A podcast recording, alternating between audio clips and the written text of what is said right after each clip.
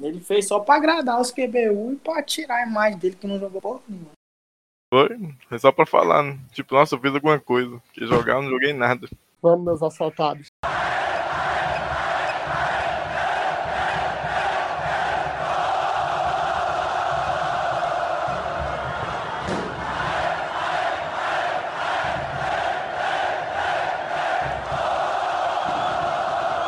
Salve, salve nação colorada! Está no ar o seu VilaCast, podcast dedicado 100% à torcida vilanovense. No programa de hoje vamos repercutir o que foi o clássico de ontem. É, meus amigos, infelizmente fomos roubados. O senhor é pipoqueiro. Você e seu trio de arbitragem. Foi uma vergonha que eu vi aqui hoje. Uma vergonha. Inadmissível o que aconteceu com o time do Vila ontem. Ao meu ver, o Vila até jogou bem, não aproveitou as chances e, como sempre no Goianão, né? A arbitragem mete a mão na cara dura. Ficamos com os melhores momentos e do lado de lá elas ficaram com os três pontos. Para cumprir essa árdua tarefa comigo estão aqui duas pessoas da casa, duas vozes que vocês já estão acostumados a ouvir. Começando por você, Luiz, que certamente assistiu todo o jogo, tá por dentro de todos os detalhes. Como que foi, novamente, mais um clássico, ver a gente sendo garfado na mão dura? Vozes hoje que vocês conhecem, mas não vai ter censura. A gente vai descascar muito na FDF, na TV Anguera.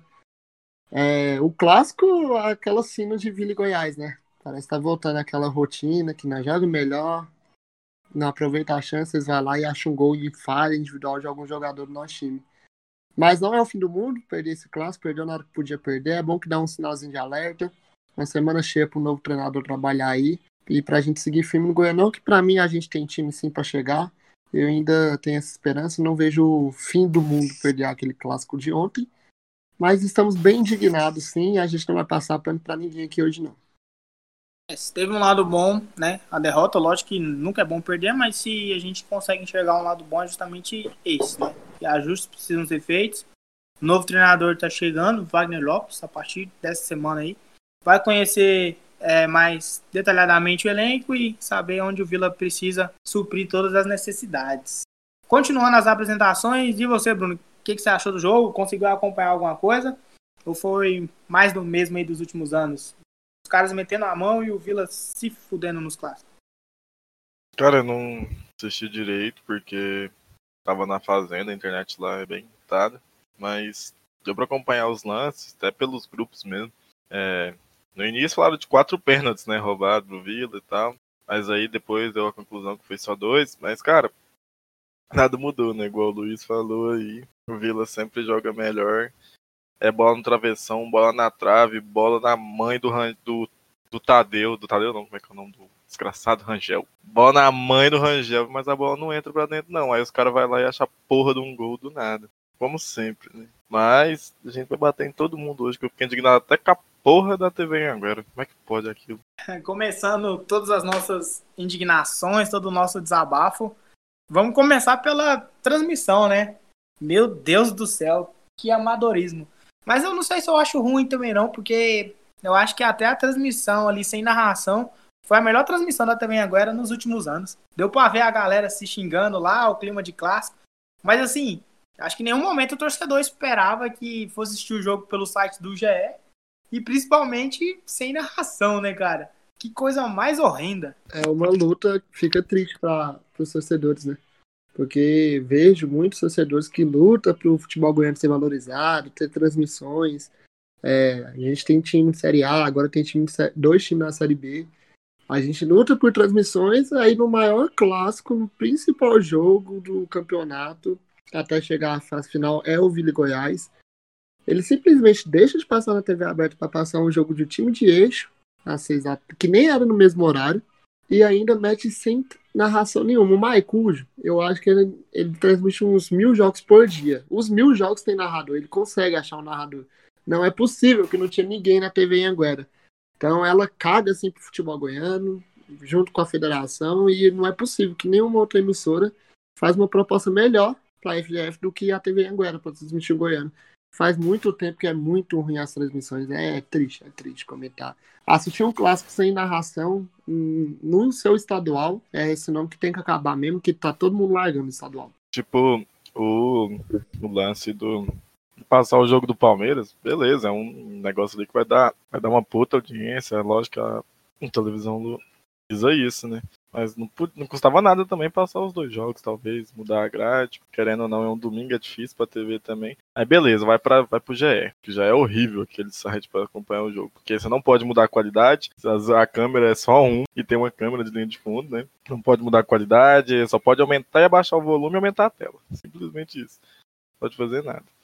Aí chega lá, eu vi a mensagenzinha embaixo. Esse jogo vai ser feito sem narração. Eu falei, uai Será, velho? Vai ser só o pré-jogo mesmo? Os caras não chegou ainda no estúdio? Será que está atrasado? Pegou chuva? Fiquei sem entender pra caralho. Aí começou o jogo, aquele silêncio, velho, que coisa esquisita, mano. Eu juro, do nada, aí aparecia as propagandas, né? Do nada. Casas Bahia, eu assustava, porque tava um silêncio, mano. Aí, Casas Bahia. Não sei quem, os porra desses patrocinadores. Aí eu fiquei, velho, caralho, mano. Como é que pode? Aí na hora eu já fiquei, lancei minha indignação no Twitter, né? Porque a gente aqui usa muito o Twitter. Eu já falei, cara, como é possível, mano? Que a Band, o SBT, até a Record, mano. A Record coloca de Macedo pra narrar o jogo. Eu só quero alguém ali pra transmitir o jogo e narrar, velho. Mano, podia ser, sei lá, qualquer um narrando. Eu senti saudade pela primeira vez do César Rezende da minha vida. Porque assistir jogo sem som é a pior coisa, mano. Que coisa ridícula. Falou do Ed Macedo aí, tinha que passar o jogo naquela, naquele canal do Pasto do Chapéu lá. Ver o Vila lá sendo roubado, ele, eu não aguento mais. é foda, velho. Mas assim, é, fica muito complicado porque assim, o torcedor ele fica muito sem informação, né? No segundo tempo, quando o ladrão, o energúmeno, o horrível do Eduardo Tomás parou o jogo, a gente não sabia por quê, né? Porque parou o jogo, a câmera ia lá para a arquibancada, onde estava a galera do Vila, o presidente, alguns diretores, mas a gente não sabia o que estava acontecendo. A gente veio saber por que, que ele parou o jogo só hoje, quando saiu a súmula oficial, né? O Dito Curto estava reclamando de ofensas vindo da arquibancada. É, meu Deus do céu. Tem que botar ele para apitar um jogo no teatro, né? Porque a galera senta lá, fica quietinha. Às vezes isso não vai fazer com que ele se sinta ofendido. Mas mais para frente falaremos da atuação do senhor Eduardo Tomás e de quanto ele não tem mais vergonha do que, que ele faz em campo. Acho que hoje a gente pode voltar a fazer aquela setorização do time do Vila. Acho que é importante, principalmente por ser um clássico, né? Um jogo de muito detalhe. Começando pelo goleiro. Eu tenho que adotar algum outro nome, porque eu não vou ficar falando de Jorge Emi o ano inteiro. Primeiro que, né, vamos falar, chamar só de Jorge, Jorginho, alguma coisa. Cara, ele me passa uma boa impressão. Usa muito bem a estatura. É, o gol que tomou para mim não foi culpa dele, acho que falha defensiva lá pode ser tomar um gol de bola parada com o atacante dos caras finalizando com o pé. Alguém tem que tirar essa bola. Tem 200 zagueiros na área, ninguém consegue tirar a bola. Mas até então a atuação segura do Jorge, é, repondo muito bem as bolas e me dá uma segurança, né? Acho que para quem tinha um Fabrício que às vezes a gente não tinha tanta segurança, o Jorge dá uma boa impressão, né, Luiz? A única coisa que eu tenho a questionar, mas também não é um erro grotesco, é na hora do gol, me, me pareceu que estava muito pregado na primeira trave. É, no lugar onde um jogador deveria estar.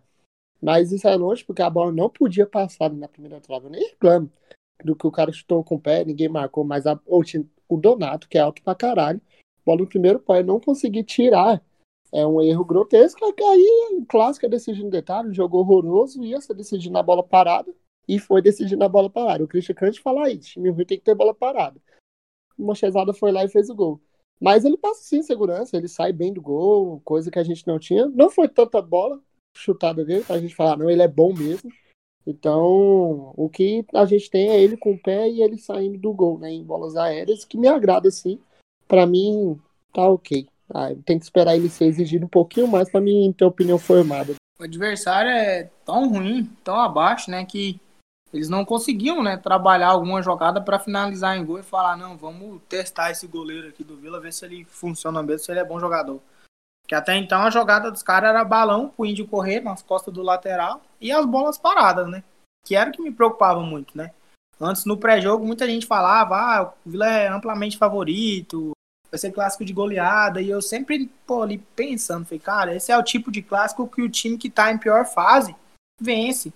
A gente já teve aí a situação do Vila chegar aí em clássico, os caras, ah, vai ser um novo 6x1, o Vila com metade do time reserva. E o Vila foi lá e ganhou. Então, assim, eu ficava muito preocupado com isso. Principalmente que a gente sabe que no Goianão os caras não tem vergonha, velho. Mete a arbitragem lá para meter a mão mesmo. Então, isso foi uma coisa que me preocupou muito. Mas, continuando a análise do setor defensivo, é, vamos para as laterais.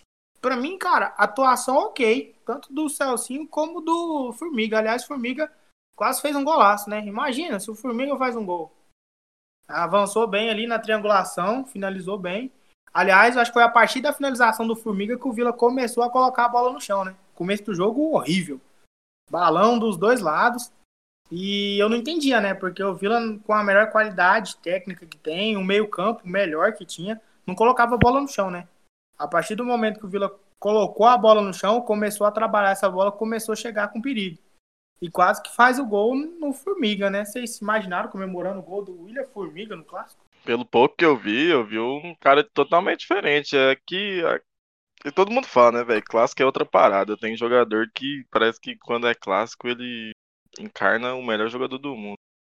Não que o Formiga tenha feito isso, mas ele deu carrinho pra caralho. Pelo menos eu vi ele indo em todas as bolas, dando carrinho. Ele me surpreendeu pra caralho com esse chute. Não sei se ele queria chutar mesmo, se era um passe que ele quis dar, mas acho que foi um chute, né? Porque foi muito forte. Aí ele chutou no travessão. Eu falei, caralho, mano. Esse clássico tá, tá muito estranho. Aí depois dessa bola na trave eu já fiquei com medo, igual você falou, mano.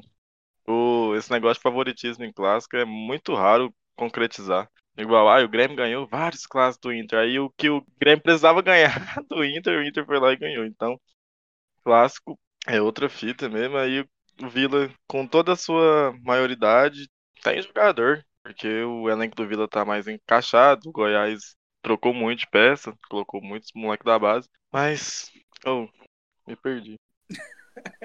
Mas esse é o Tô sentimento, velho. Toda vez quando a gente vai pensar no clássico de ontem, o sentimento é esse. Você olha pro time do Vila, você olha pro time encorpado, aí você vai pro time dos caras, velho. Só o moleque da base, você fala, mano, como que eu perdi pra essa bosta? Eu meio véio, que... aquele Daniel de Pauli, velho. Aquele moleque é horrível, velho. Como é que fala que aquele moleque é jogador, velho? Ah, aquele. Esse desgraça... ainda tem que ver ele zoando a gente no Instagram, achando que ele é o novo Léo Senna. Filho da puta não faz porra nenhuma. Não tem um gol pela camisa do Goiás. Se tá, tá, eu, eu, eu, tenho um karma com volantes do Goiás. Essa praga jogava contra eu aqui no setor direto. Ele estudou no Goiás, colega uns amigos meus. Direto na quadra jogar bola comigo. Hoje eu vejo ele me zoando ele jogando bola lá. É, mas a bola do Formiga foi até um pouquinho bom não entrar, porque pelo que eu sei da história do Vila, se aquela bola entra, o Carleto ia comer banca até a Série B. O Formiga ia ser titular, o Goianão todo. Então, menos mal que aquela bola, a trave garantiu o Carleto titular. E o Formiga, pra você ver, né? Como futebol é injusto. A melhor partida dele com a camisa do Vila, uma das melhores, ele falha na hora do gol dos caras. Então, acaba sendo marcado. Mas também eu acho não, mas... um ok do, dos dois laterais, tanto do Celso como do Formiga. Reza a lenda que o povo tá falando que a culpa foi do Donato no gol. Porque a bola mas... passou, mas o, o cara que fez o gol era o do Formiga, né? É, não viu o replay, não. Ali, a bola passa, mas a, a marcação em si da bola era o Formiga. Eu não sei por que cargas d'água ele dá um passo para trás, para dentro do gol. Daí o Figueira chega e só cumprimenta. Continuando a análise, dupla de zaga. Rafael Donato e Simon. Aliás, é, tem toda uma análise, né? Você fala, pô, é zagueiro e tal, mas a bola até chega a desviar, né? Naquele aquele bate-rebate no segundo tempo. O Donato finaliza, a bola pega no pé, acho que é do David Duarte, do Fábio Santos, e vai no pé da trave. Mas tem que fazer, né, cara? Assim como a gente tá falando aqui, clássico é jogo de detalhe, então a bola que tem, cara, tem que matar. Então não, não conseguiu fazer o gol, Donato. E o Simon, mano, o Simon ele voltou a ser aquilo que eu sempre temi na Série C. Eu não tenho confiança nenhuma nele. Nenhuma, nenhuma. Eu olho ele no campo e penso, a qualquer momento ele vai fazer merda. Não fez, né? Fez um jogo até então de boas. Mas assim, zero confiança de falar, não, esse vai ser meu zagueiro da Série B e, tipo assim, tô totalmente seguro que, que vocês pensam a respeito da dupla de zaga no jogo de ontem? Acho que o Vila precisa encaixar uma dupla como foi a da Alberto Donato aí na Série C para a gente ter um pouco mais de confiança até na questão do decorrer do campeonato ganhando e também pensando mais para frente aí, né? Copa do Brasil e o início da Série B. Eu penso que se o Alisson Maia não der conta de jogar mais com o Simon, a gente tá pesaço. Porque o Simon ontem não fez uma partida, nossa, que cara horroroso mas estava disperso, sei lá, não estava sentindo o clima de clássico. Teve uma bola, acho que o Christian vai lembrar que assistiu o jogo completo. A bola ia saindo pela lateral, ele foi tentar o domínio, acabou deixando a bola sair. Teve uma cabeçada que foi cabecear para frente, a bola foi para trás. Então são erros bobos, erros de nervosismo e não parece, né? Que o cara era capitão lá no Sul, jogou uma partida aqui e sente o nervoso contra um sub-20 do Goiás. Que aqueles moleques tem tudo o cara do, desses molequinhos andando no fundo do eixão aí nos terminais. Então, não entendi ele sentiu o jogo. Também ocorreu do Donato não fazer a melhor partida dele no Vila, muito seguro às vezes. Aquela bola do gol não passa por ele, não é normal passar, e ontem passou. É, e ocorreu da bola certa cair no pé errado, né? Que se o Pedro Júnior da vida, ele tinha guardado aquela bola do Donato, caiu no pé dele, não era dele, mas aí quase que ele fez o gol ainda se não fosse desvio. Uma partida que fica aquele pezinho atrás da orelha, né? Se o Donato não tiver uma dupla de zaga tão boa, tão encaixada como foi com o Alberto, não rende tanto. E o Simon, na hora de passar a confiança, não passou a, a confiança necessária. Mas o Goiás também não exigiu tanto do zagueiro, como eu falo, como a gente vai cansar de falar nesse podcast aqui, nesse episódio. O time do Goiás é muito horroroso, muito. É inadmissível ter perdido aquele jogo de ontem. Eu até cheguei a ler mais cedo, né, antes do jogo, no pré-jogo, né, o pessoal, ah, pô, são dois times experientes e tal. Eu até falei, não, peraí, experiente? Você olha pra escalação dos caras ali, de experiente tinha o quê? O Rangel, o David Duarte ali, talvez, o Fábio Santos. E só, velho, não tinha mais ninguém. O restante era molecada da base. Então era onde o Vila tinha que entrar, tinha que se pôr e fazer os caras sentir o jogo mesmo jogando fora de casa, né? E foi o que não aconteceu de início. Depois, quando colocou a bola no chão, começou a criar oportunidades. Mas aí é onde a gente vai entrar ali também na questão do aproveitamento das mesmas, né? Faltou muita calma na hora de acertar a precisão do último passe e também um pouquinho de melhor qualidade técnica, né, em algumas peças, né? Porque, pô, a gente vai sofrer muito aí se não tiver alguns reforços pontuais. Tiaguinho, ao meu ver, a gente vai chegar lá, mas correria. E a bola ali, muitas das vezes o Arthur Rezende, ou até às vezes também o Alan Mineiro, conseguia colocar ele em condição boa de, de avançar, de tentar uma, uma triangulação, um, dois, e tava. Não conseguia no individual também. Então isso tudo conta, né? Contra também. Porque não aproveitava as oportunidades e acabou tomando um gol de bobeira ali no segundo tempo. Voltando para nossa análise ali do setor defensivo. O Vila entrou no meio-campo com quatro jogadores: Pedro Bambu, Dudu, Arthur Rezende e Alan Mineiro. Começando pelos volantes. Para mim, o Pedro Bambu e o Yuri me preocupa muito a continuidade desses dois jogadores, tanto para o restante do Campeonato Goiano, Copa do Brasil e Série B. São caras que foram úteis né, no ano de 2020, começo de 2021 na Série C, mas que para a Série B não sei se é o ideal. Eu vejo eles muito travados, não tem aquela dinâmica de passe. Na marcação, vai correr muito, vai ali sempre tá perto, vai morder. Mas eu não sei se é o ideal e é o que o Vila precisa pro decorrer do ano, né? O Hugo teve o peito, né? De demitir o Mais Fernandes. A gente sabe que ele sabe que o Mais Fernandes não dava conta da Série B. Acabou demitindo mesmo, não tendo perdido, né? Faz um bom tempinho que ele não perdia. Foi demitido porque não dava conta. Falta escolhão para jogadores. É... A gente, querendo ou não, tem peças. Jogou os aspirantes e tem o Eder, que não perde nada para Bambu e para e pra Yuri. Tem o Edson, então podia sim dispensar, fazer um acordo porque não dá conta. É, o Bambu é inadmissível se titular do Vila, o Yuri também. Então, é preocupante sim, a gente precisa de peças sim, porque eu acho que a gente precisa de um volante camisa 5 mesmo, mas um cara bom, que pelo menos a bola no pé não queime. E o, o Dudu, para mim, ontem foi, foi consistente, não errou passe bobo, desarmou mais que tudo. É, o Figueira praticamente não existiu, se não faz o gol, estava sendo crucificado. E isso foi muito a polivalência do Dudu, que correu muito no meio campo e deu pra ver no final do jogo que ele tava bem cansado já. O Bambu, cara, eu nem sei por que, que ele é titular, velho, de verdade. Porque, na verdade eu sei, né? Porque o Márcio começou a jogar com esses três volantes aí. Ridículo, nossa, mano. Ainda bem que ele saiu, mas não tem nem como, igual eu falei, não tem nem como jogar bomba na mão do Igor, porque ele não teve nem tempo para treinar, não teve tempo para mexer no time. Ele usou a base do Márcio e tentou colocar o dedo dele, né? Que nas alterações. Mas o Bambu é inadmissível ser titular do Vila. O quiser jogar com o Arthur, joga no 4-4-2, joga com dois volantes e dois meia, que é o Alan e o Arthur. ou o João Pedro e o Arthur agora, depois desse negócio do Alan. É, mas o Bambu não tem como ser, velho, porque o Dudu, ele tá fazendo o papel do Yuri praticamente, ele tá desarmando. O Yuri tinha que fazer isso, mas você vê que o Dudu, ele desarma a bola pra caralho. O Dudu você não pode criticar nele. Só que aí falta o Pablo, né? Falta o Pablo, que o Dudu desarmava e dava pro Pablo. Aí o Pablo fazia o quê? Completava a jogada, dava os passes, infiltrava a bola, que era a coisa mais difícil. E o Dudu, ele é bom para desarmar, ele é bom no combate, ele faz a falta quando for preciso. Ele é um cara muito consistente, mas infelizmente na hora do passe talvez não é a melhor coisa dele. Tanto que quando ele jogou de 10 aqui no Vila, naquele delírio coletivo dele jogar de 10, não conseguiu fazer nada. Então, falta um Pablo pro Dudu. Tem que achar um novo Pablo pro menino Dudu. Caminhando pelo nosso meio-campo ainda, é, vamos para as duas peças um pouco mais ofensivas, né? Arthur Rezende e Alan Mineiro. Começando pelo Arthur, para mim, mais um jogo muito bom do Arthur. Assim, não foi brilhante, não apareceu tanto com assistência, com chute em gol, finalização.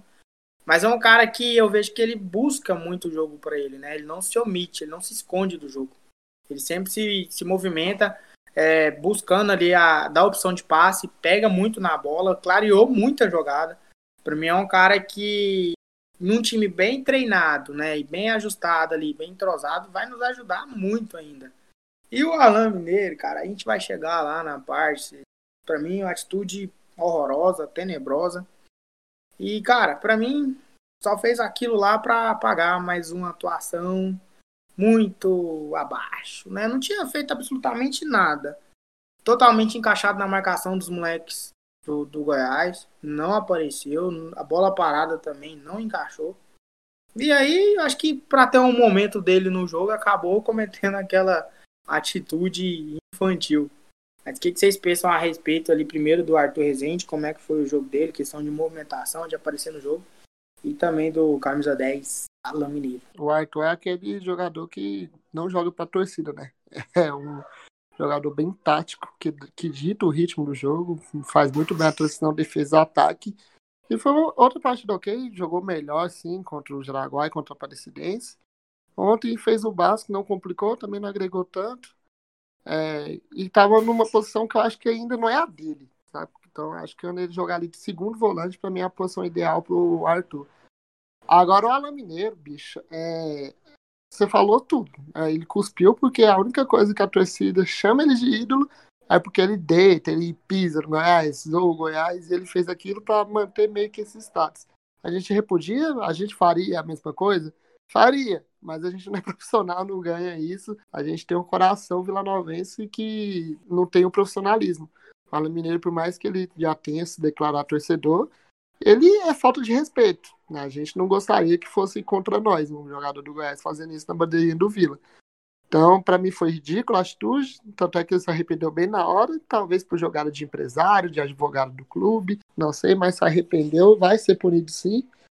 E uma partida pifa, tirando a falta dele que passou perto, não agregou. Os primeiros 20 minutos do Ala Mineiro, ele não pegou na bola. Os primeiros 20 minutos de jogo, vocês podem assistir. Ele não trisca na bola. Então é muito pouco para um cara que é considerado o craque do time, entendeu? Então tem que aparecer mais em jogos difíceis, como é um clássico. Cara, do Arthur, ele tá fazendo o que eu bem meio que eu esperava dele, até porque ele tá, tá meio gordito ainda, tá tá um pouco sem ritmo. É um cara que vai agregar muito ainda, igual eu penso do Carleto, que nem entrou, eu acho, mas que é um cara que vai agregar muito.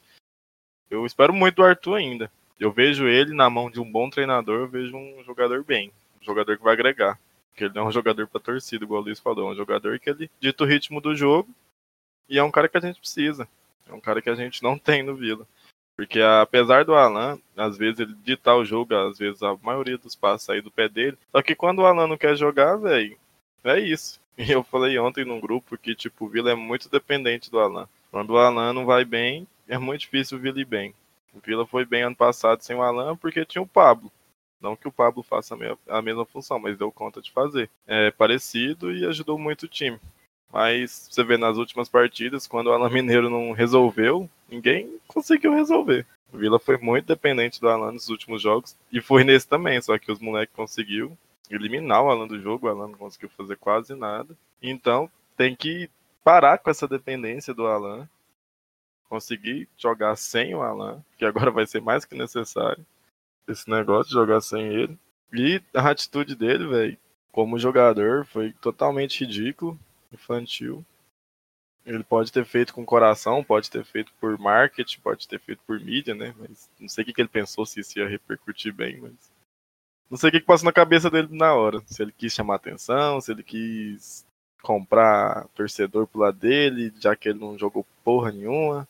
Não sei o que ele fez, mas sei que ele não prejudicou só ele, como prejudicou o Vila. Pode prejudicar o Vila, né? Se ele ficar pegar uma punição, ficar fora de campo, que vai ser o que vai acontecer, todo mundo acha isso. Então, ele fez uma coisa que a gente faria, faria até pior, né, na verdade. E aí eu vi alguém, alguns comparando, ah, meu Brunão, ele tirou aquela foto simbolizando que tava mijando no escudo do, do Goiás. Mas, porra, o Brunão, ele tinha o quê naquela época? Nem 18 anos, eu acho. O Mineiro já é um cara experiente, ele mesmo falou que já é um cara velho, que, que não podia ter feito aquilo. Então eu não sei o que, que passa na cabeça dele, não. Mas na minha passou muito ódio. Queria matar aquela. Nossa senhora, que ódio. E pior de tudo é o povo aplaudindo aquilo, velho. Eu não dei conta, não, mano. O povo falando, nossa, meu ídolo, renova, aumenta o salário. Vai pro inferno. No calor do momento ali, na emoção, a gente acaba de né, perder um clássico, de arbitragem e tal os nervos, né, a flor da pele, então todo mundo acaba achando, ah, correto, tal, eles fazem pior. Mas a gente não deve seguir pelo exemplo do errado, né, do, do, do pior. A gente tem que dar exemplo, cara, de coisas boas. Por exemplo, é, eu volto no próprio Alain Mineiro, né? Um clássico que ele resolveu dentro do Serra Dourada e depois foi na Câmara. Eu sou o rei do clássico, Goiânia tem um rei, Ótimo, velho. Ganhou, provocou ali na boa. Agora, pô, você perde o clássico, o cara toma uma atitude daquela, a derrota ela fica muito mais vergonhosa. E depois fala, ah, os caras na rede social é, deitou no vida, fez as publicações. Normal, normal. Se acontece do outro lado, a gente também iria fazer. O torcedor tem que também ter essa, essa cabeça, tipo, racionalmente pensando. Fala, pô, se fosse do outro lado, se fosse uma situação adversa, entendeu? Então, atitude totalmente feliz. Vai pegar um gancho grande, porque todos os artigos da justiça aí, o pessoal tá denunciando ele, até na justiça comum, que eu acho que nem pode, porque foi algo acontecido dentro da partida. Infelizmente, ou felizmente, não sei, o ladrão do Tomás não viu, porque se vê, eu acho que cabe até expulsão também. Acho que caberia, porque ele coloca na súmula que não viu, então não sei. Mas vamos ver, né? O que, que vai acontecer. E é uma coisa que a gente falou muito, né? Pela manhã, depois do, do sangue daquela estirada, foi uma atitude tão infeliz que sobre o jogo só repercute isso, né? Sobre os erros de arbitragem, as polêmicas dos pênaltis, o lance do Pedro Júnior ali com o Fábio Santos, ou era com o Heron, não sei. O próprio lance com Alan Mineiro atropelado dentro da área depois do cruzamento do bambu. Ninguém fala disso. Ninguém fala dos possíveis pênaltis pro Vila, que aliás eu acho que esses dois aí que eu citei foram os únicos que poderiam ser marcáveis. Mas todo mundo fala da atitude infeliz do Alan Mineiro. Então, além do cara perder o jogo, tomou uma atitude infeliz dessa, ainda atrapalhou o time, porque ninguém fala que o time poderia ter sido prejudicado, só fala da atitude infeliz dele. Não, então, assim, fora, é fora a vergonha que ele passou, né? Tendo que fazer vídeo igual o Peba lá quando xinga a polícia. Pedindo desculpa todo envergonhado, cabeça baixa. Nossa, que coisa ridícula. Ele não precisava passar por aquilo, saca? Ele tirou totalmente o foco das coisas, velho. Tirou totalmente o foco do jogo em si. Você vai ver as, as, as publicações do jogo, é só sobre o Ana Mineiro cuspindo a bandeira. Às vezes nem tem lá, a Goiás vence classe, às vezes tá só lá, jogador do Vila cospe na bandeira do adversário. Mano, ridículo, saca? Não tô sendo hipócrita, velho. Se fosse eu lá, mas lógico, uns outros jogadores, não ganho pra estar tá lá na porra daquele campo. Se fosse eu, eu tinha botado fogo, tracado aquela porra no meio do mato. Mas ele é jogador, velho. Então, não dá pra passar pano pro cara, saca? Infelizmente. A gente falou que o Goiás foi muito bem na, na rede social, né? É, que publicou que uma zoeirinha deles lá, que convocou o STJD, parecia que quero mandar de prisão para o Mineiro o vídeo. Mas esse foi bem. Eu achei o Vila muito bem na nota oficial também, que puxou pro lado da arbitragem. É algo foi certo, porque tirando os pênaltis, que para mim é escancarado, muita invertida que foi nervando, né? Inverteu muita falta que enerva muito os jogadores, querendo ou não. Então, Alan fez aqui na de cabeça quente, vai ser punidaço, a gente não se orgulha, mas faria. Aí, parabenizar também o Vila pela nota oficial, que é inadmissível. Eduardo Tomás não pode apitar mais nenhum jogo do Vila, para passar nem perto de apitar um jogo com a camisa do Vila, né? Um jogo do Vila, porque foi vergonhoso demais. E o último clássico que a gente ganhou foi uma, um juiz de fora, né? Coincidência ou não, a gente atropelou quando chamou o Daron pra apitar esse clássico. Então, só esse alento aí pra FGF. Não, e tipo, por que que não tem o VAR, pelo menos nos clássicos? Só nos clássicos, eu queria só nos clássicos, não precisa ter vai em Vila e Porá, Vila e Japeco, Jacuipense, Vila e Jataiense, né? Como é que é o nome daquele time que subiu, velho? Jataiense mesmo, velho. É Jataiense? Tô totalmente voado hoje. Não precisa de VAR num jogo desse, velho. É, que é uma várzea. Mas agora, porra, Vila e Goiás, Vila e Atlético não ter VAR, mano, é, é ridículo não ter VAR nisso. Igual se tivesse, né? Anapolina e Anápolis no no estádio. Tem que ter VAR também, é um clássico, é um clássico pesado no interior, acho que é o maior clássico do interior, se eu não me engano. Então tem que ter, saca? Pelo menos nos clássicos. Porque não é um bagulho que fica caro, velho. Vai ficar muito mais caro agora essa porra, que vai ter que banir o Eduardo Tomás dos jogos do Vila, vai ter que correr atrás de tudo isso, sendo que um VAR talvez resolveria tudo isso. Eu vi até publicar, é, publicação de foi do Humberto no Twitter, comentando que a Série B, se não fosse a pandemia, era pra ter VAR. Eu acho a ideia muito massa, mas como não vai ter. Meu sonho é ter VAR na Série B, porque, tipo, os times pequenos, querendo ou não, não que o Vila seja pequeno, mas os times menores que vão jogar contra o Cruzeiro, Botafogo, Vasco, até o próprio Curitiba, vão ser muito prejudicados, velho, porque, querendo ou não, a camisa pesa nesse negócio. Então eu apoiaria pra caralho um VAR na Série B também aí, destoando um pouco do assunto, que eu já tô a gente, né, você falou que a gente usa muito o Twitter. E assim que a federação, no início da semana, confirmou o Eduardo Tomás que seria o árbitro do clássico, né? Muita gente na rede social ficou indignado, né? Ah, perdemos e tal, não sei o que, vai meter a mão. Querendo ou não, a gente sabia do histórico do cara, né, mano? Pô, o cara na Copa Verde ele deu um gol com a bola quicou, porra, quase dois metros fora da linha. Tá, que o Bandeira poderia estar auxiliado e tal, tudinho. Mas aí, se você for pegar ali um dossiê de erros do, do Eduardo Tomás, não é só aqui no futebol goiano. É futebol nacional, cara. Errou na Copa Verde. O Flamengo já protocolou é, coisas na arbitragem que não aceita mais ele apitando o jogo. Já errou, parece, contra o Cruzeiro, ou contra o América, na própria Série B também. O Lisca ficou puto, foi na coletiva. Então, assim, a gente vê que às vezes também não é nem mau caratismo, é ruindade também. Acho que no âmbito do futebol goiano a gente traz para o mau caratismo, porque sempre erra para um lado só. Então fica muito esquisito esse tipo de coisa, sabe? E igual Luiz falou, quando traz um árbitro de fora, o cara que é neutro, porra, você tem ali três lances ali de possíveis pênaltis. O cara que é neutro, bicho, ele não vai olhar se a camisa é verde, se é o Goiás, se é, se é o Vila que tá na Série B, o cara vai marcar ali o que tem que ser marcado, lógico. Não dá ali a condição de tipo assim, ah, beleza, foi pênalti, marcou, o Vila faria o gol. Poderia bater, poderia errar, mas pelo menos a regra estaria sendo cumprida, né?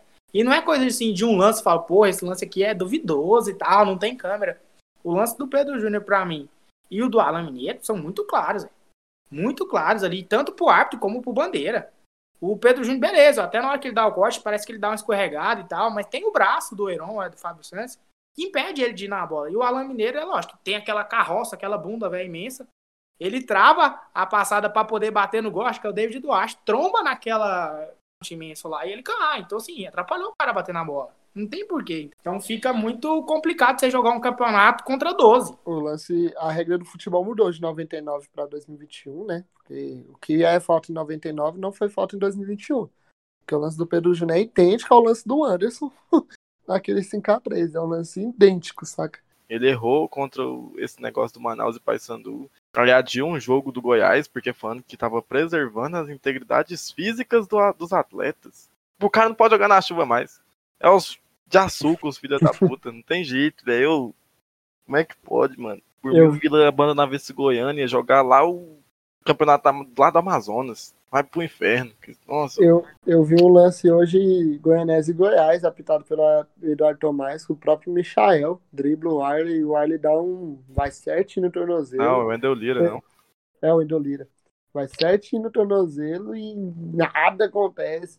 E o Vila, mano, eu entendo de futebol assim certinho, que eu me recordo, 2007 pra cá, eu me recordo muito dos lances. É, eu lembro de um gol de mão que foi validado contra o Vila, que tirou o Vila de uma final de campeonato goiano. Então, é desde lá de trás, esses trem que acontece. Que rebaixou o Vila, né? Porque o Vila não entrou em campo. WO. Nossa, é, É, teve esse, esse episódio da WO também, que rebaixou, então é muito ridículo, saca, a federação. É muito assalto. De 2000 para cá, a gente pode enumerar quantas vezes a gente tá assaltando esse campeonato goiano. Tem que contratar os caras, os juízes de terrão. Os caras vão dar falta nunca, porque terrão não tem essas porra, não. Aí vai ser o clássico raiz, mesmo, igual aquele vídeo que o povo tava mandando. 1900 e bolinha, o cara dá uma entrada na canela de carrinho. Porra nenhuma, sai com o jogo. Vai tomar no cu, seu Mas nem pode ser árbitro de terrão, Bruno, porque esses moleques do Goiás tudo tá jogando terrão, conhece esses árbitros tudo. Tem que ser um isso também, né? Se não é o terrão, ele está jogando lá no Goiânia Society. Direto, vejo alguns. Voltando pro foco aqui, vamos, depois de todo o desabafo, vamos lá pro setor de ataque. A dupla de ataque que o Vila iniciou, Tiaguinho e Pedro Júnior. Começando as análises, né? Já até falei antes. Tiaguinho, cara, é aquele típico ponta rápido e burro. Ou ele pensa ou ele corre. E ele resolveu correr. A bola tá vindo e ele tá correndo. Foda-se o que, que tá acontecendo. Para mim é muito pouco. Acho que o Vila precisa de um, de um ponta que tenha um pouco mais de calma, com a bola no pé, que tenta uma jogada mais de, de efeito ali, uma aproximação, uma triangulação, um, dois. Trabalhar Kelvin, no lateral. E eu acho que talvez essa, esse jogador pode ser o Kelvin, né? A gente espera que ele consiga fazer essa função aí. Lógico que não tá bem, né, na carreira nos últimos anos, mas é uma aposta. Vem com um contrato de produtividade. Tecnicamente já mostrou que é muito melhor, né? Porque o Thiaguinho, isso daí nem precisa falar. Então pode ser que se encaixe aí nessa função. E o Pedro Júnior, cara, o Pedro Júnior eu não gosto dele como 9. Para mim ele fica muito enxotado ali no meio dos zagueiros. Você vê que quando ele sai para jogar, tanto de um lado como do outro, quando ele dá uma recuada ali, trabalha um pouco mais ali próximo do camisa 10, as coisas acontecem. Só que aí quando ele sai, ninguém entra, né? Fica aquele buraco ali. Então acho que não é o ataque ideal que a gente precisa. Lógico que a gente tem o Enan que tá machucado, a gente vai chegar nas reservas que. Deus do céu. Mas o que, que, vocês pensaram, principalmente ali da atuação do Thiaguinho ali pelas pontas, correndo igual um louco, sem rumo, sem documento, e o Pedro Júnior como camisa 9? O Thiaguinho ele fez o nome do lateral do Goiás. Não ganhou uma dele. Achei muito fraco. É, contra o Jaraguá, tinha gostado dele na primeira rodada. Segunda rodada, não consegui assistir o jogo total. Meu tio que me passou o resumão falou que o Thiago não foi lá essas coisas. É, e no clássico não conseguiu, né? O, ir para jogar individual, o Formiga atacou muito mais lá no lado esquerdo que o próprio Thiaguinho. E o Pedro Júnior, ele, a gente vê que ele é incomodado de jogar de centroavante. É, ele tem ele tem muito poder de criar uma jogada e ele dentro da área ele não cria. É, tanto é que toda hora ele tava saindo, toda hora ele lá pro lado direito, lá tabelar com o Celcinho, fazer triangulação com o Alan Mineiro, com o Dudu. Então a gente vê que ele tá incomodado. Minha esperança, para mim ficar para ativar de vez o modo iludido para a temporada 2021, é que Kelvin, Pedro Júnior e Enan se encaixem, é, joguem por, por música. Então, a minha esperança é essa, principalmente o Pedro Júnior e Enan, que é dois jogadores que a gente sabe que sabe fazer gol. Se os dois encaixar, a gente vai estar muito bem servido ali no setor ofensivo. Do Thiaguinho, cara, quando a presidência eu achei ele até bem, ele deu um chute ofensivo, um chute colocado, passou perto do gol e tal. Mas contra o Goiás, eu vi ele só correndo mesmo, não consegui ver ele fazer outra coisa não. Ele só conseguia correr, correr, correr e ainda perder na corrida. Ele ainda perdia na corrida pro zagueiro barra lateral do Goiás. Eu não entendi não. A única coisa que ele tava fazendo no jogo era correr. E ainda conseguia perder nisso. Aí na hora que eu vi aquilo, eu falei, ah não, pelo amor de Deus. Tanto que nosso chute ofensivo foi o do Formiga, que bateu no travessão. Que nosso ponto não conseguiu fazer. Aí eu tô até brincando nos grupos, falando que a gente não pode ser o centro de reabilitação pro Pedro Júnior, mas é porque ele tá jogando de novo, né? Ele não é um camisa 9.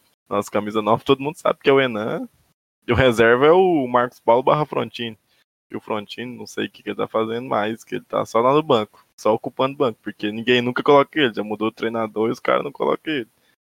E o Marcos Paulo, todo mundo sabe da sua deficiência técnica, que ele é só brigador mesmo, que se depender dele para fazer golaço, meter gol de qualquer jeito, ele não vai fazer, que ele é só brigador para segurar a bola na frente.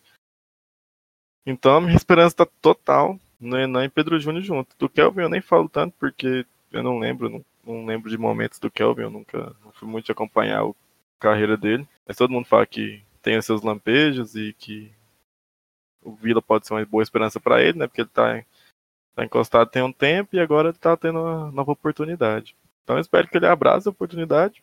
Porque querendo ou não, velho, olha o nome do nosso, nosso ataque. Kelvin, Pedro Júnior e Enan. Senão na ponta do papel aí é um ataque de série B para mais. Eu acho, né? Então, vamos depositar nossas esperanças. Mas esse ataque que jogou contra o Goiás, Pedro Júnior de 9 não ofende, não consegue fazer nada, não consegue criar, não consegue nem finalizar direito. E o Thiaguinho nessa correria doida dele aí, não agregou em nada também. O menino estourou, então vamos tomar uma. As negas já tá chegando, os paredões já tão tocando. Tá tudo garata, toda o meu celular vriba. Eu falo, o que é isso? Nega chegando. Nega chegando. Toda meu celular vriba. Nega chegando. Toda meu celular vriba. Voltamos com o bloco 2 do Vila Cash. Nesse bloco vamos falar sobre as alterações que o técnico Igor Magalhães tentou fazer ali no clássico, tentando mudar a perspectiva de jogo e correndo atrás do empate. Acho que não dá para falar muita coisa, né? Porque nenhuma das alterações assim que entrou conseguiu mudar é, o cenário da partida. É, entraram em campo pelo Vila no segundo tempo. João Pedro, Marcos Paulo e no finalzinho ali o Frontini só para poder falar quem entrou, né? João Pedro já entrou, acho que depois dos 40 minutos, né? Tentando ali uma movimentação, mas jogando muita bola na área. Lógico que a gente sabia que tinha o Marcos Paulo lá e depois acabou entrando o Frontini. O Marcos Paulo, até o Bruno já falou antes aí, é um cara que é esforçado e tem vontade, mas eu também tenho vontade de pegar altas mulheres, só também fico na vontade. E é isso, cara. Não tem muito o que dizer, sabe? No começo, quando ele voltou, acho que no primeiro foi no segundo jogo, ele foi bem. Agora o Marcos Paulo, mano, não dá, mano, nem pra aspirantes, mano. Não dá, porque não é jogador, mano. Contra, vamos puxar na primeira rodada lá contra o Jaraguá, que acho que foi o Thiaguinho, fez uma jogadinha de fundo, rolou pra trás. Ele não deu conta de finalizar, gol que todo centroavante faria facilmente. Não deu conta de finalizar e ainda, para piorar, se alguma coisa a gente pode conectar o Iga que colocou o Marcos Paulo de ponta ainda. Então, dificultou bastante. Agora o João Pedro é, entrou na posição dele, buscou a jogada, não conseguiu produzir nada. Mas é um cara que a gente tem esperança, querendo ou não, é a nossa principal promessa. Tomara que não seja uma eterna promessa, né? Mas a gente tem esperança dele conseguir fazer algo. O Wagner Lopes é um cara que gosta de jogar no futebol ofensivo, ele vai ter peças melhores do que a gente está tendo até agora, então acho que ele dá conta de fazer o João Pedro jogar. É um cara que também sabe trabalhar com a base muito bem. A esperança é essa, ele vai ter sequência de jogo agora, vai ter um treinador bom, vai ter jogadores bons do lado dele.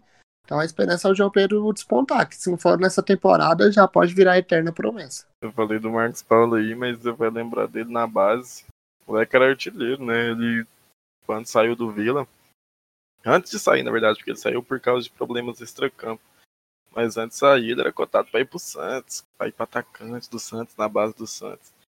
É possível que eles aprenderam a fazer gol, a base aqui do estado é muito fácil meter gol, porque o cara era artilheiro por onde passou na base.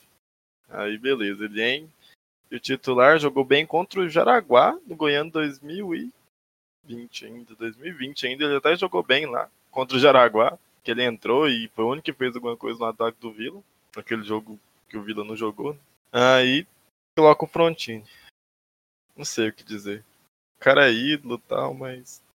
Se ele for. Eu acho que ele vai ficar só mais essa temporada, né? Porque se ele for ficar até o Vila ser campeão, tá difícil. Campeão estadual. Porque senão nós vamos ficar com ele a vida inteira. E o João Pedro, cara, eu boto totalmente minhas fichas nele. É um cara que jogou pra caralho no Aspirantes. Ele e o Anderson, né, que foi o destaque do Aspirantes, só que o Anderson saiu. Diz que eu não entendo, traz o Marcos Paulo de volta e manda o Anderson pra outro time. Mas tudo bem. O Marcos Paulo deve ser alguma dívida pra quitar. O João Pedro, cara, ele tem uma qualidade técnica absurda, só que com o Márcio Fernandes ele tava jogando de ponta, uma coisa que eu sempre critiquei muito Márcio Fernandes colocar ele de ponta, que era horrível, ridículo de ver ele de ponta, porque ele não consegue jogar de ponta. Mas quando ele entra no meio, como ele entrou no jogo do Clássico, dá pra ver o que, que ele dá conta de fazer, que ele tem uma qualidade técnica muito boa, ele sabe trabalhar com a bola, tem uns lançamentos uns lançamentos muito bons que ele faz, sabe enfiar a bola bem. Então eu tenho totalmente uma esperança gigante nele. É o único. Além do Matheus Porto, que tá no Goiânia. No Volta, meu filho. Volta, dá tempo, Vila, dá tempo. Volta o Matheus Porto. Por que, que você manda o Matheus Porto pro Grêmio Anápolis e fica com o Thiaguinho, Vila? Me ajuda a te ajudar. Ah, as coisas que a gente não entende, né? Por que que acontece. O Marcos, Ma- Marcos, o Matheus Porto vai pro Grêmio Anápolis, aí chega o Thiaguinho. O Anderson vai pro Corinthians, aí chega o Marcos Paulo. Parece que é pra dificultar a tarefa, não tem lógica. O Marcos Paulo eu também tô nessa própria análise aí do Bruno. Acho que deve ser dívida, porque não tem outra explicação, não. Não, não tem. durante essa semana, né? Acho que mais precisamente, acho que hoje de manhã, ou ontem à noite, o Vila divulgou nas suas redes sociais um pequeno vídeo do nosso novo treinador, Wagner Lopes. Ele chega essa semana para poder trabalhar, conhecer o elenco, começar a dar uma nova cara, né, para esse time do Vila. A gente vê que o time do Vila tem uma certa qualidade, lógico que precisam ser corrigidos alguns detalhes, alguns defeitos que ainda acontecem nos jogos. O Vila, próxima partida agora somente no outro final de semana, jogo em casa contra o Iporá pelo Campeonato Goiano. Então o Vila não joga no meio de semana pela Copa do Brasil. Vai ter tempo para trabalhar. A gente vai ter que esperar para ver o que, que vai acontecer. Se vai ter o julgamento do Alan Mineiro. Mas voltamos a jogar em casa e precisamos voltar a vencer, né? Voltar a vencer para também já embolar de vez esse campeonato goiano. Mas como que fica essa projeção, é, esse trabalho do, do Wagner Lopes? Eu acho que 90% do, do torcedor colorado está confiante, né? É um cara que é, tem experiência na Série B, teve sucesso aqui no futebol goiano, né? Sabe da, da força da camisa do Vila, do peso da torcida que tem, do quanto a gente cobra. Então, a gente pode depositar esperanças, né, no, no novo trabalho, no novo treinador. E um cara de, de mais peso, né? Acho que a gente falou aqui nos nossos episódios que o Márcio não era o cara da Série B, não era o cara que a gente poderia depositar esperança numa Copa do Brasil. E o Wagner chega para mudar todo esse cenário, né? Como que fica para vocês ali o, o torcedor ali, o coração do torcedor vilanovense? Acho que a gente pode realmente acreditar que ele pode, mesmo com essas peças aí, dar uma cara nova para esse time e fazer o Vila jogar mais? Mano, o Wagner Lopes, além de conhecer a Série B, ser um cara vitorioso aqui no futebol goiano, é, ele tem um futebol que me agrada particularmente. É um cara que explora muito bem. É, ele toma, ele vai fazer o time ser aberto. Então, eu lembro de uma campanha que ele chegou a tomar muitos gols, acho pelo Atlético mesmo, mas fazer muitos, muitos gols. Então, ele tem jogadores para fazer gol no Vila, tem jogadores para criar jogadas e tem uma zaga que se armar certinho fica muito sólida. Então, acho que tem tudo para dar certo, a gente torce para isso. A gente fica sempre pé atrás porque é o Vila, é, o universo tem algumas coisas que só acontece com o Vila, mas torcer para o time encaixar, como a gente acertou contratar o Márcio Fernandes porque ele conhecia a Série C, a gente traz um cara que já conquistou algo na Série B, já conquistou acesso, já bateu na trave, não, não lembro de uma campanha dele assim que ele quase rebaixou um time. Então é uma esperança muito boa. É, além do treinador, a gente tem peças muito boas. Enan para jogar, tem o Carleto que para mim ajuda muito, tem o Alisson ainda para testar. O Arthur Rezende eu vejo com muito potencial. É, então, com algumas peças fundamentais ali para o time titular, eu acho que a gente vai bem na mão do Wagner Lopes. É o que a gente torce e tem que acontecer, né? Eu sempre falei que o Márcio Fernandes não dava mais desde quando. Desde o final da Série C, eu sempre comentei, falei que ele já passou por aqui, né? Ganhou a Série C 2015, aí foi jogar o Goianão, não deu conta, é, até pediu pra sair, que tinha proposta melhor. Aí teve atrito durante a semana aí também, mas não é o caso. Mas, cara, eu tô botando total esperanças no Wagner, porque ele é um cara experiente, sabe trabalhar com a base, que é uma coisa que o Vila tem muito pra trabalhar. Tem os moleques que são os volantes, o Ed, tem o próprio João Pedro, tem os outros meninos que não tiveram tanto destaque, mas pode dar um pode dar um fruto bom. Tem o Carleto para estrear, tem estrear não, né, para dar a sequência, tem o voltando, tem o Alisson Maia na zaga. Então eu tô botando muita fé nele e é uma coisa que o Vila precisa, cara, de um dedo de um treinador. De um treinador que saiba impor seu estilo de jogo e que o estilo de jogo dele seja ofensivo, porque o Vila não dá para jogar como um time de covarde igual jogou contra a Presidência. Não no Goiano, o Vila não pode ser covarde no Goiano. O time que era, né, o segundo maior campeão não pode jogar é, pau a pau contra a Presidência. Vila tem que entrar para destruir a Presidência, para destruir o Jaraguá, para destruir os outros times. Então, tô botando fé no, no novo treinador que ele vai que ele possa encaixar as peças, que ele vai ter tempo agora, vai ter muito jogo para testar. Ele só não pode testar muito no jogo da Copa do Brasil, né? Porque a gente precisa muito desse dinheiro. Mas tirando isso, tô botando fé nele. Sem mais delongas, é isso, né? Vila que segue, Eduardo Tomás vai pro raio que o parta, Alain Mineiro jogue bola e Wagner Love, bom trabalho, que o senhor tenha sucesso. Volte, faça o Vila, né? Voltar a, a ter um bom futebol. Mais alguma coisa, mais algum desabafo a dizer nesse episódio de hoje? Sigam a gente nas redes sociais, arroba VilaCast, tá, galera? Fique agora com o nosso pior ou melhor momento. É só isso mesmo, Christian Lagoa e um meus mais sinceros. É isso. Vila! Eu ia puxar, né? a- Ah, ia sim, ia sim, você ia. ia, lógico que ia. Ia, ia? Agora o cara, que o ia cara quer entender agora o que, cara que eu tá ia fazer. dormindo. O cara tá dormindo, Não, eu, eu já falei, eu já falei umas duas vezes. Eu encerro os debates, depois eu puxo o mexer. Mas o Luiz não aprendeu. Porra é novo, debate, né? É novo. Chegou no podcast ontem. Galera, ele vai aprender, é novato. Vou bater minha mão na orelha daqueles moleques de Goiás. Ô, mano, que ódio que eu tô. É, é isso. Chefe, Dr. Vai pro inferno, Márcio Fernandes, Alain Mineiro. E é isso. Siga nós e tamo junto, porque semana que vem tem um podcast especial com atrações É. especiais. É verdade. Novidades para vocês que nos escutam aí, ficar atentos às nossas redes sociais. Essa semana a gente gravou com o Adalberto, teve muita visualização no YouTube, muita gente, né, sentindo a falta aí do nosso ex-capítulo. Um cara, gente boníssima, resenha demais, então vai ter mais novidade para vocês, então fiquem atentos aí que o VilaCast tá trabalhando, viu? Se tem alguém que tá trabalhando aí, é a galera do VilaCast aí. É, Muito foi obrigado a todos que nos escutam. Até a próxima oportunidade. Vila que segue. Vamos ver se esse time aí consegue firmar no campeonato, consegue uma sequência de vitória, porque é igual a gente sempre fala no quesito campeonato goiano. Já passou da hora do Vila ganhar um goianão. Mesmo jogando contra 10, 11, 12, arbitragem, diretoria, STJD e o cara 4. Vai dar certo, é nóis. Valeu, Vila! Vila!